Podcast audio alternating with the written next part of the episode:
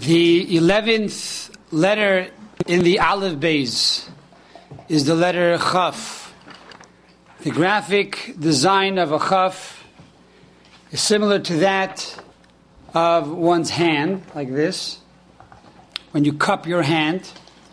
And the Chaf also looks like a shofar that is bent. For the halacha is that a shofar is supposed to be bent and not straight. The phonic of the letter Chaf is either like a K or a C, which is Ka, depending on the nukuda, the vowel that is placed under the Chaf. It could be either Cha or Ka, or if it's a Cholam, it could be Koi.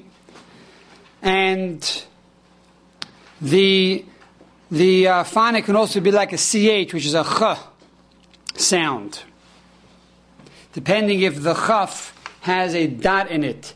If it has a dot in it, it's like a k. If it has no dot, it becomes a ch. Has arrived. So that is the phonic of the letter chaf. The gematria of chaf is 20. 20 is also made up of Eser Eser Akaf, 10 and 10, which alludes to the 10 utterances of creation, which were dependent upon the Aseres Hadibros, the 10 commandments. When God created the world with the 10 utterances, He said that these 10 utterances are dependent upon the fact that the Jewish people will accept upon themselves to follow these 10 commandments. Furthermore, if you spell out the word Esrim, 20 in Hebrew, which is Esrim, Esrim equals 620.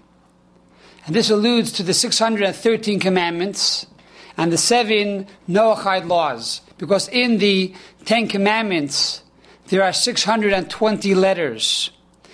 Because even though they are basically 10 commandments, the 10 are only the general laws of the Torah, but really there are 613 commandments plus the seven Noahide laws.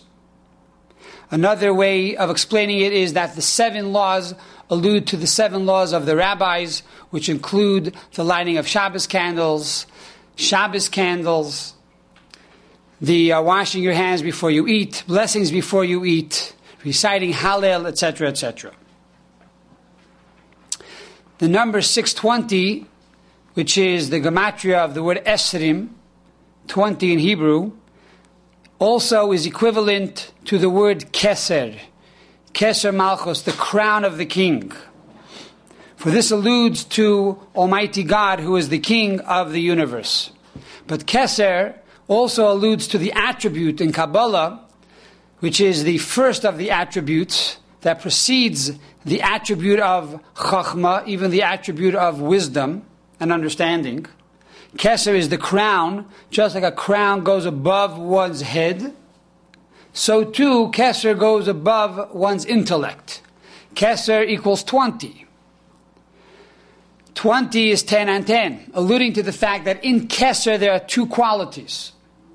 There are the 10 qualities of Ratzon, the 10 qualities of will and desire, and then there are the 10 qualities of Ta'anug, pleasure.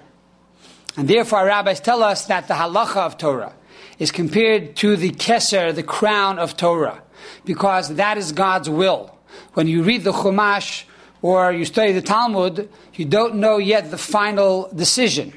But once you know the final decision and you perform the final decision by putting on the tefillin, by giving the charity, by making a blessing on the Shabbos candles, this brings ta'anug, this brings pleasure to Almighty God.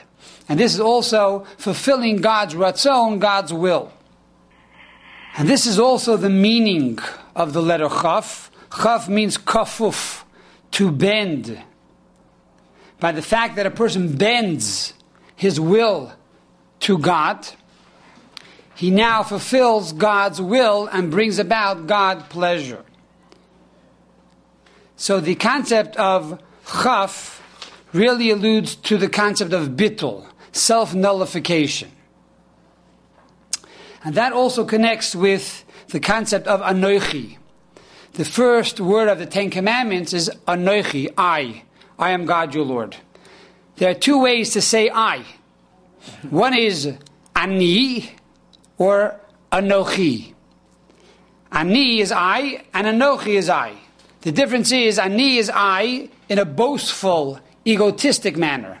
Anochi is I in a humble manner. Because ani has the letter chaf in it, which represents humility. To bend and to give over your will to a higher reality. Also, the concept of kafuf, to bend, alludes to the shofar. As we said earlier, that the chaf looks like a shofar, and the law is that a shofar must be bent. That the mitzvah to have a shofar, says the code of Jewish law, is that the shofar should be bent because this represents one who bends his will to fulfill the will of God. And by blowing the shofar, we coronate God as king.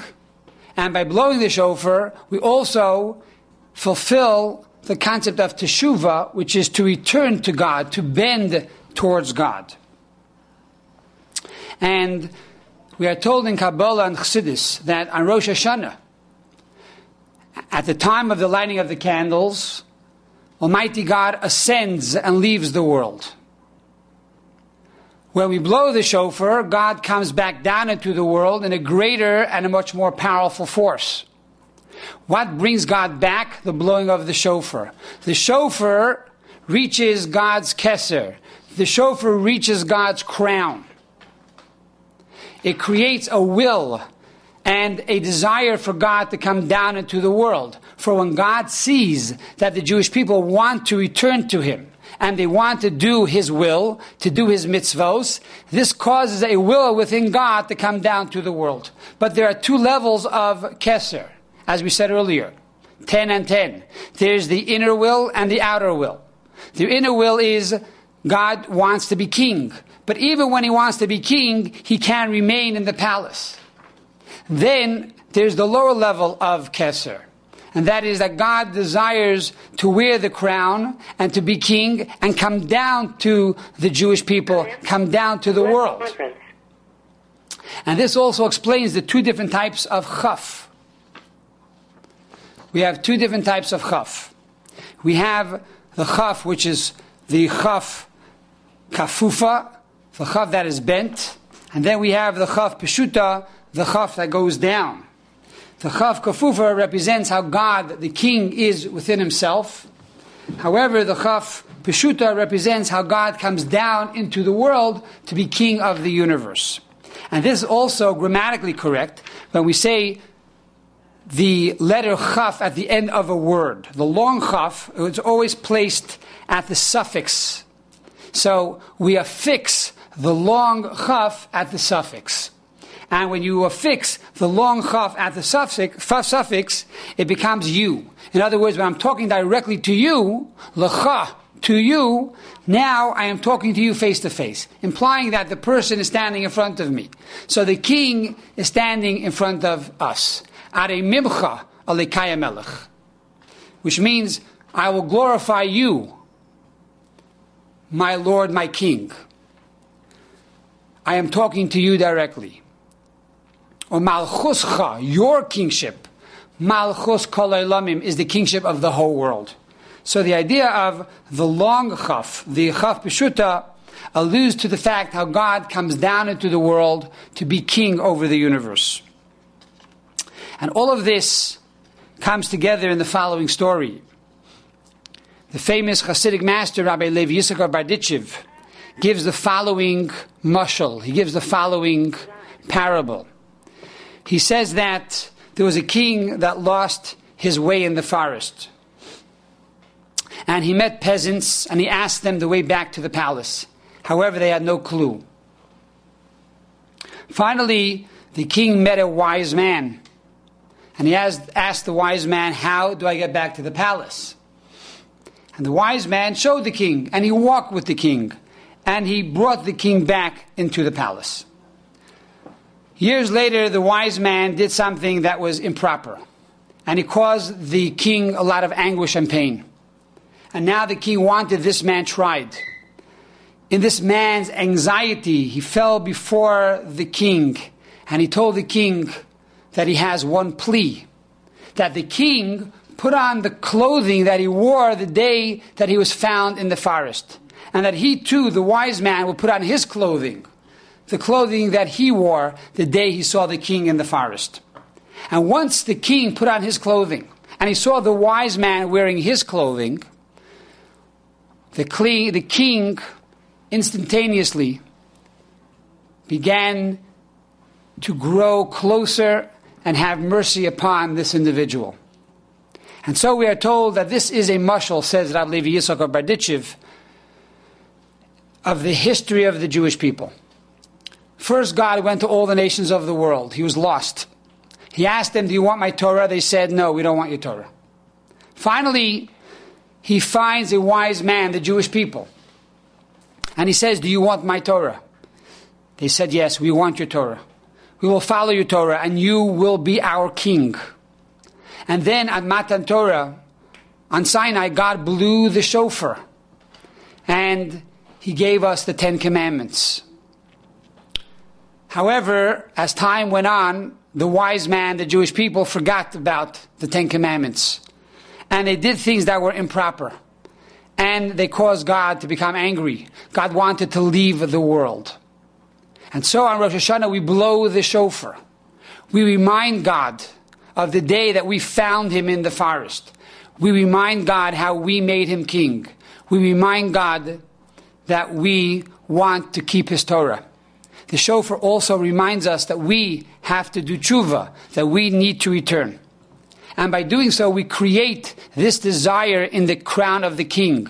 And we create this ta'anug, this, this pleasure that God has in the Jewish people performing his commandments. And so the letter Chaf represents the concept of how every Jew submits to the will of God. And once we create this inner pleasure, God once again descends to the world with a greater power, with a greater joy, and with greater blessing for all humanity for the world to come.